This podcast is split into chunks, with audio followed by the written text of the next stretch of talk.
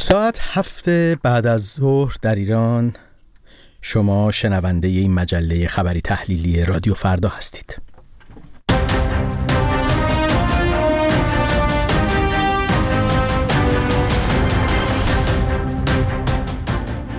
درود میگم به شما مخاطبان رادیو فردا. بنیامین صدر هستم در این مجله شامگاهی. همراه شما با مجموعه ای از خبرها و گزارش هایی که همکارانم تهیه کردن. در روزی که مهمترین خبر همچنان باستاب انتخابات جمهوری اسلامی در روز گذشته است. انتخابات مجلس و مجلس خبرگان و میزان مشارکت مردم که آنگونه که اعلام شده و رسانه های داخل ایران هم اعلام کردند. در این دوره با کاهش چشمگیری همراه بوده. اما بیش از هر چیز به سراغ خبرها میریم. با همکارم کیان منوی درود بر شما. توجه شما را به چند خبر جلب می کنیم انجمن قلم آمریکا محکومیت شروین حاجیپور خواننده ایرانی برنده جایزه گرمی را به سه سال و هشت ماه و به دنبال آن دو سال ممنوعیت سفر به خارج کشور محکوم کرد. این انجمن همچنین خواستار آزادی فوری حاجیپور لغو حکم وی و پاک شدن سابقه وی از تمامی اتهامات شده است. در وبسایت انجمن قلم آمریکا از محکومیت شربین حاجیپور به عنوان تلاش وحشتناک دیگری برای سرکوب صداهای مستقلی که مطالبات مردم ایران در کسب آزادی های اساسی را هدایت می کنند یاد شده است. جولی تریبولت مدیر پروژه هنرمندان در خطر زیر شاخه انجمن قلم آمریکا گفته است دولت ایران در تلاش است تا جنبش قدرتمندی را که توسط خوانندگان معتقد به آزادی و حقوق زنان مطرح شده خاموش کند. از سوی دیگر ابرام پیلی مقام نماینده ویژه آمریکا در امور ایران نیز حکم زندان شروین حاجیپور را محکوم کرده و آن را ادامه رفتار غیر دموکراتیک رژیم ایران خوانده است. به گفته او آهنگ برای به سرودی جهانی برای منعکس کردن اعتراض مردم ایران تبدیل شده است. ساعتی پس از پایان رأیگیری در ایران بهای دلار آمریکا در بازار آزاد به مرز 60 هزار تومان رسید. قیمت یورو نیز به 65 هزار تومان و پوند انگلیس به 75 هزار تومان رسید که رکوردی بی سابقه در افت ارزش پول ملی ایران به شمار می رود. در روزهای منتهی به رأیگیری روز جمعه بهای ارزهای خارجی تقریبا ثابت مانده بود. در نخستین ساعات روز شنبه بهای سکه موسوم به امامی هم به مرز 35 میلیون تومان نزدیک شد. بانک مرکزی جمهوری اسلامی و وزیر اقتصاد در ماهای گذشته تلاش کردند از افت هرچه بیشتر ارزش پول ملی کشور جلوگیری کنند ولی روند افزایشی قیمت ارزهای خارجی و طلا همچنان ادامه دارد رئیس مرکز پژوهش‌های مجلس از یک مالیات جدید موسوم به مالیات بر درآمدهای اتفاقی خبر داد. به گزارش ایلنا بابک نگاهداری گفت در برخی از کشورها مالیات بر درآمدهای اتفاقی دیده شده که در کشور ما هم این قانون باید اجرا شود و با توسعه سامانه مودیان اجرای این قانون امکان پذیر است. این نماینده مجلس در سیزدهمین همایش سیاست های مالی و مالیاتی با اشاره به موضوعات مالیاتی و جلوگیری از فرارهای مالیاتی برنامه هفتم اظهار داشت که موضوع مهمی که در برنامه هفتم دیده شده است این است که منبع اصلی درآمد اصلی بودجه به جای نفت بر درآمدهای مالیات تمرکز شود. و اینکه زرتشت احمدی راقب زندانی سیاسی محبوس در زندان قزل حصار که از حدود هفتاد روز پیش دست به اعتصاب قضا زده دچار وضعیت نامساعد جسمی شده است. وبسایت هرانا و منابع دیگر به نقل از یکی از نزدیکان آقای احمدی راقب گزارش دادند که او در ادامه اعتصاب غذای خود با کاهش فشار خون و بیحالی روبرو شده کف دستهایش کبود شده و با کاهش هوشیاری مواجه است. بر اساس گزارش ها دلیل اعتصاب غذای این زندانی سیاسی اعتراض به اعدام ها و سپس اعتراض به پرونده سازی ها علیه خود و همچنین آزارهای مدیران زندان قزل حصار بوده است. بنیامین. سپاسگزارم از کیان معنوی و اما آنچه که در ادامه این مجله شامگاهی خواهید شنید.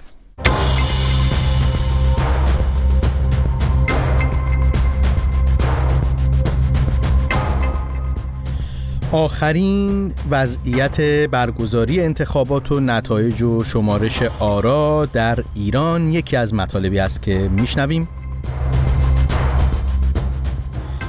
یازده شهر سیستان و بلوچستان همچنان در محاصره سیل هستند و اینکه هفتمین نشست سران دوازده کشور صادرکننده گاز در حالی شنبه در الجزایر برگزار شده که ابراهیم رئیسی و جواد اوجی وزیر نفت جمهوری اسلامی هم در اون حضور دارند.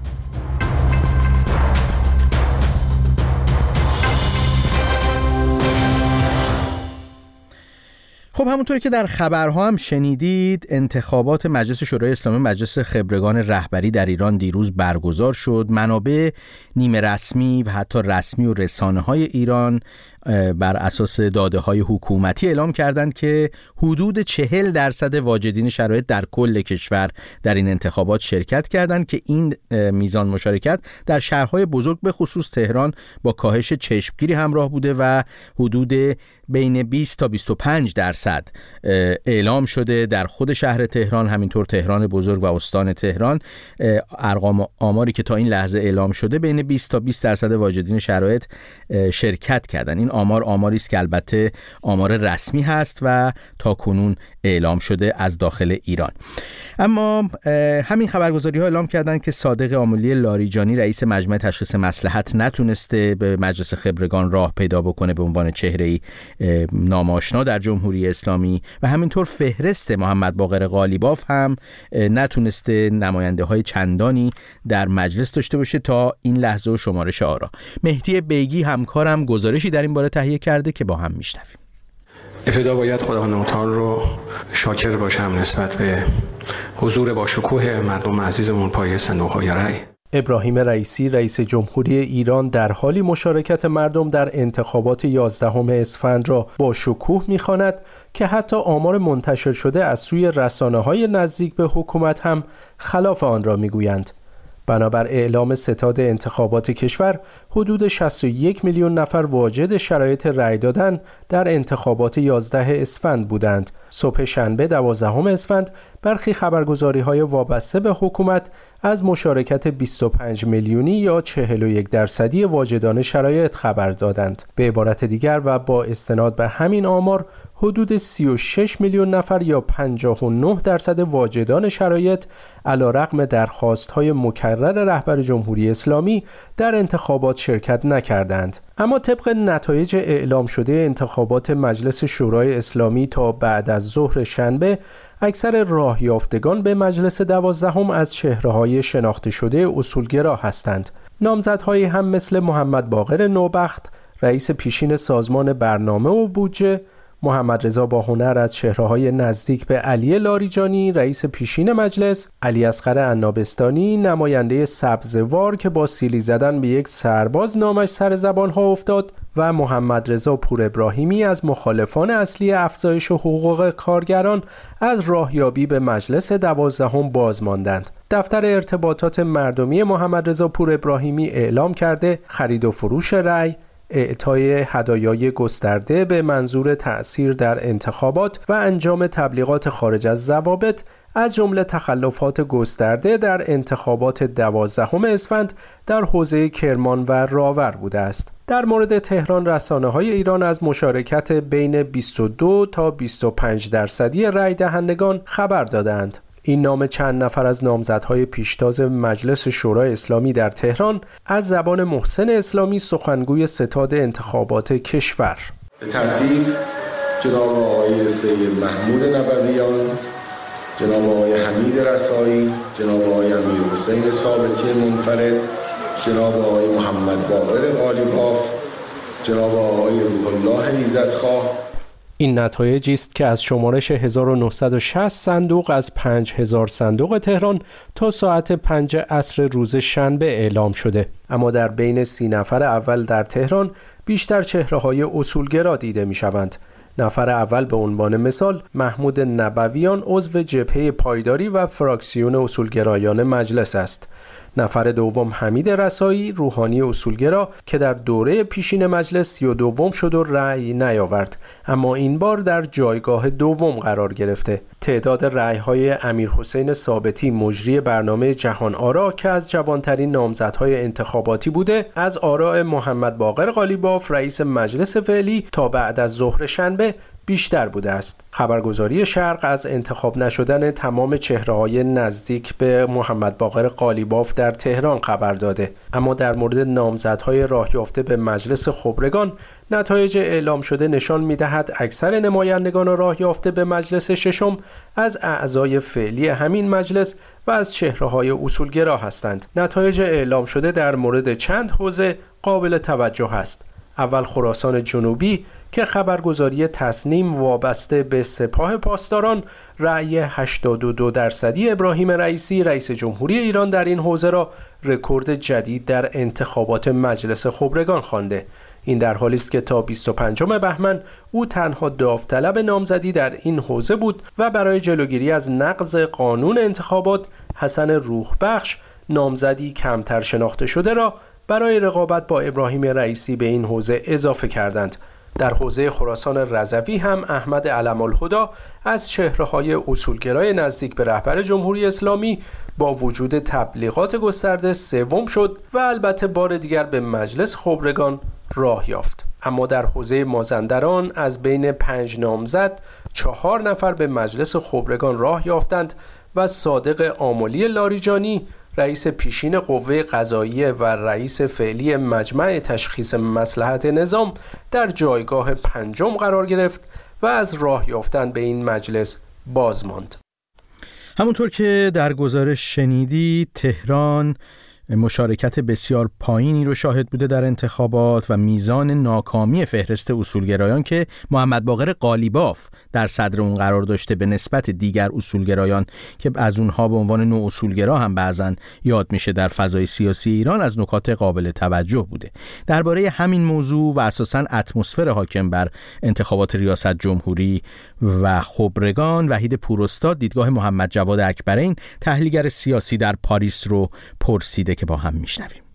البته وقتی نظام انتخابات در یک کشور اعتبار و وساقت خودش رو از دست میده و اعتماد به هر گونه عدد و رقم از طرف حاکمیت از بین میره بر اساس کارنامه ای که داشته اون وقت چه وقتی میگه انتخابات آرائش بالا بوده یا چه وقتی میگه پایین بوده هیچ کدوم اعتبار نداره. اما بله خود حاکمیت می‌فهمه چه اتفاقی داره میفته. همه اون چه که در دوران سرخوشی درباره نظام های استبدادی در دنیا می‌گفتند از جمله همین سخن خود علی خامنه ای که گفته بود کشورهایی که سی چل درصد مردمشون فقط تو انتخابات شرکت می‌کنن معناش اینه که به اون حکومت اعتماد و اعتقاد دیگه ندارن. با هر دور از انتخابات بیشتر می‌فهمند که خودشون مستاق اون حکومت های بی اعتبارند از اینجا به بعد دیگه اونا هستن که باید تصمیم بگیرن. این مسیر رو با سرعت به سمت سقوط ادامه بدن یا جایی متوقفش کنن. آقای اکبرین با وجود اینکه رسانه های حکومتی میزان مشارکت در انتخابات و حول و حوش چهل درصد در کل کشور و در تهران در حدود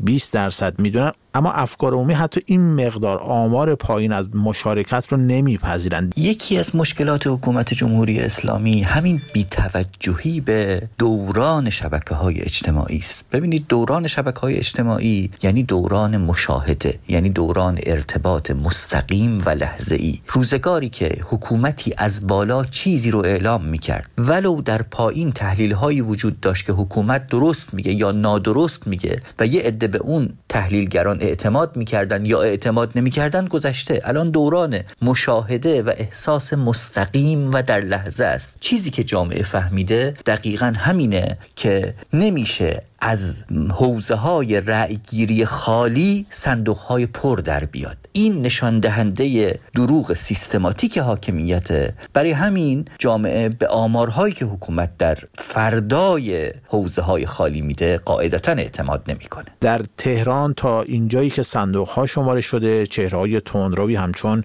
آقای نوویان آقای رسایی ثابتی در صد قرار گرفتن و محمد باقر قالیباف پایین تر و این نشون میده که لیست آقای قالیباف با اون همه تبلیغات و امکانات به عنوان لیست اصلی اصولگرایان از لیست حمید رسایی و پایداری ها و دیگر لیست اصولگرایان عقب افتاده. این چه مفهومی می‌تونه داشته باشه؟ اینجا هم باید تأکید کنم بر فرض درستی داده ها میشه تحلیل کرد. فرض کنیم این داده ها درسته. اگر این داده ها درست باشه معناش اینه که وقتی از یک جامعه ای فقط یک قبیله میرن رأی میدن و برای سایر بخش های جامعه اساسا صندوق موضوعیت خودش رو از دست میده قاعدتا چهره های اون قبیله میان بالا. حالا اگر قبیله ای آمد بالا که چهرههاش نزدیکترین نقطه به خشونت و دورترین نقطه از اقلانیت ویژگیشون بود و حتی تیف مثل قالیباف و باهنر هم دیگه در این سبد جا نگرفتند یا دست کم کمتر بهشون توجه شد معناش اینه که در طول این سالها هواداران جمهوری اسلامی ریزش داشتند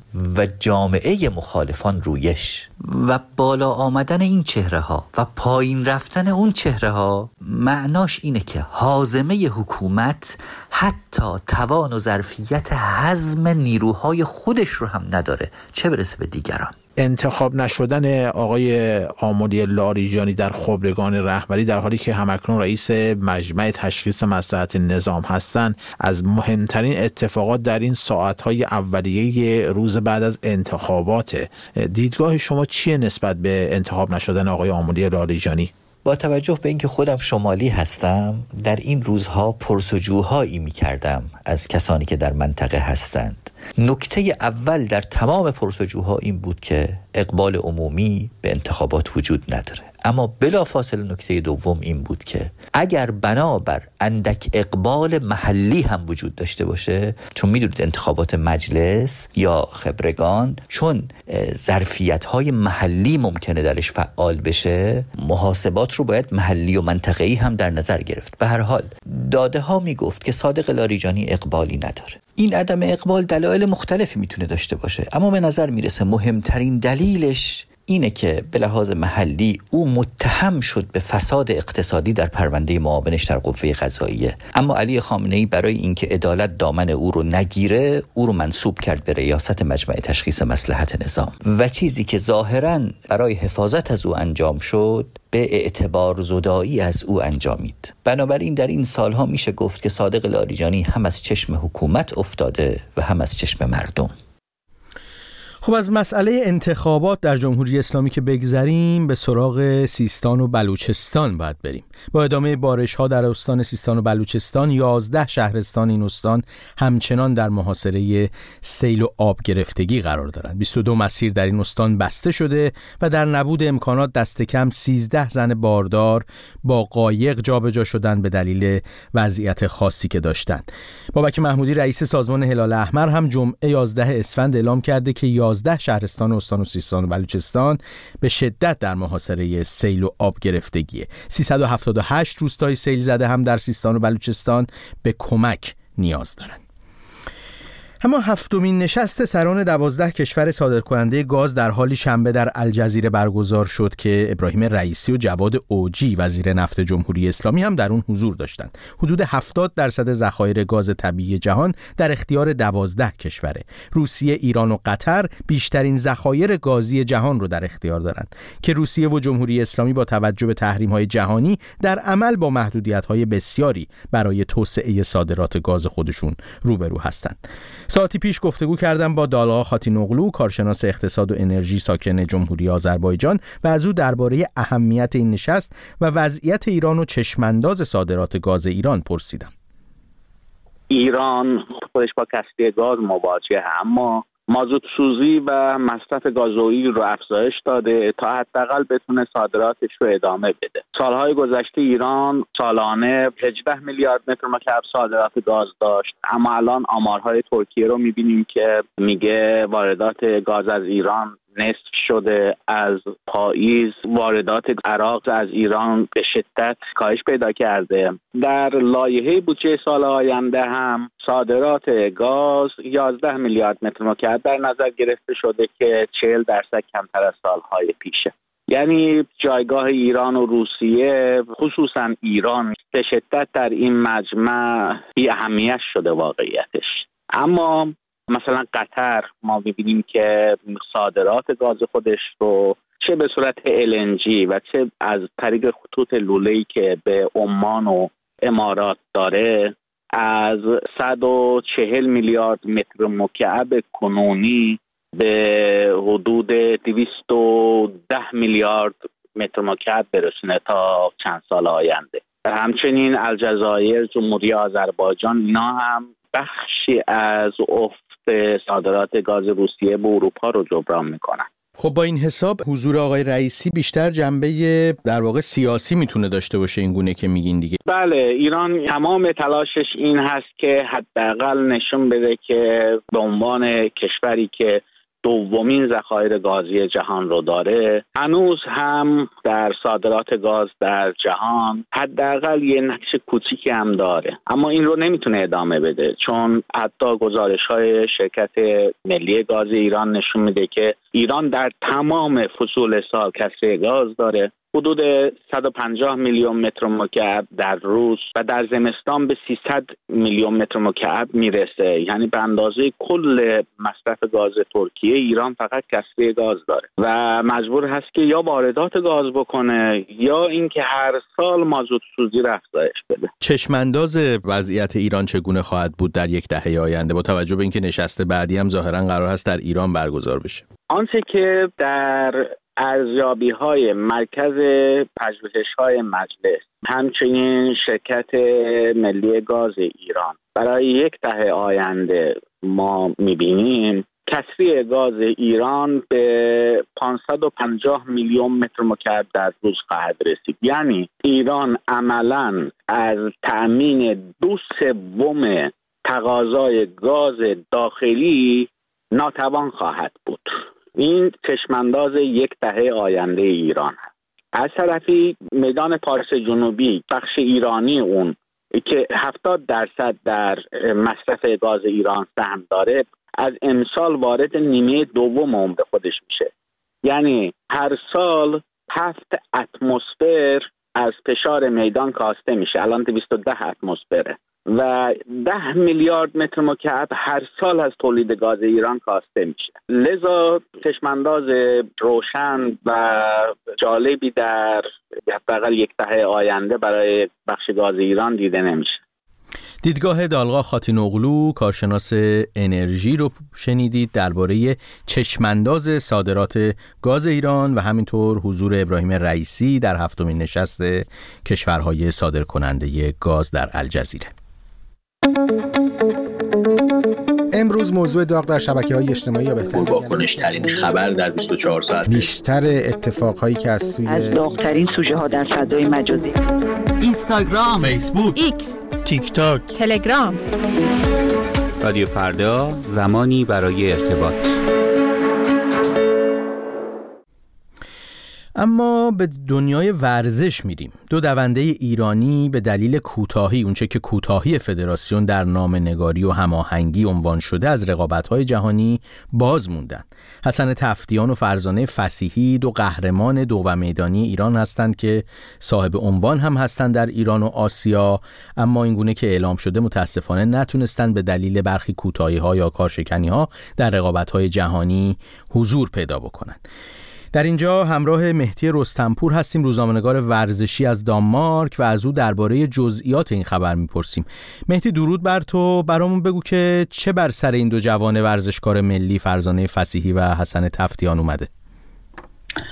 درود بنیامین. اون چیزی که اتفاق افتاده همونطور که اشاره کردی نتونستن ویزا بگیرن چون اصلا اقدامی صورت نگرفته در حالی که مسابقات جهانیه.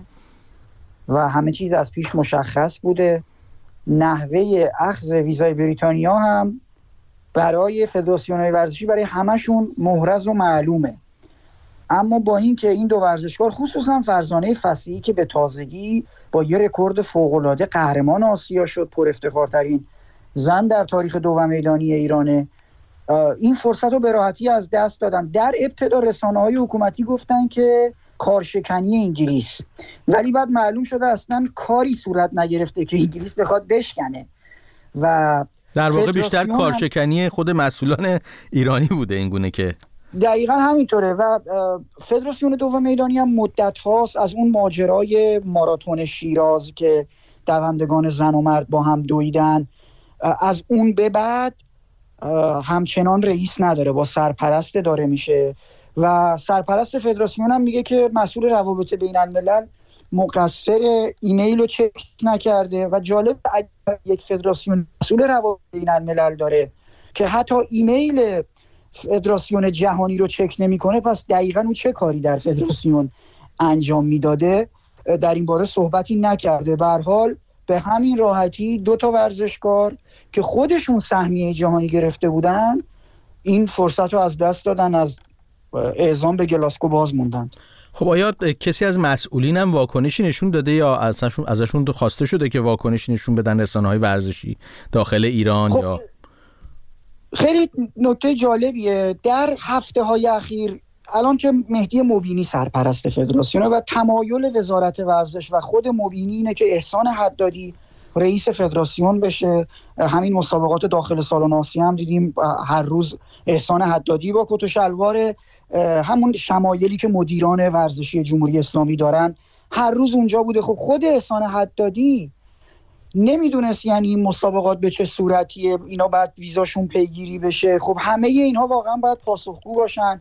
از سرپرست تا بقیه همه مقصرن در این اتفاقی که افتاده و واقعا تاسف باره که مسابقات جهانی رو دوتا پدیده ورزش ایران براحتی از دست میدن صرفا با اعلام اینکه یه نفر رو برکنار کردیم به همین راحتی موضوع فراموشی سپرده میشه.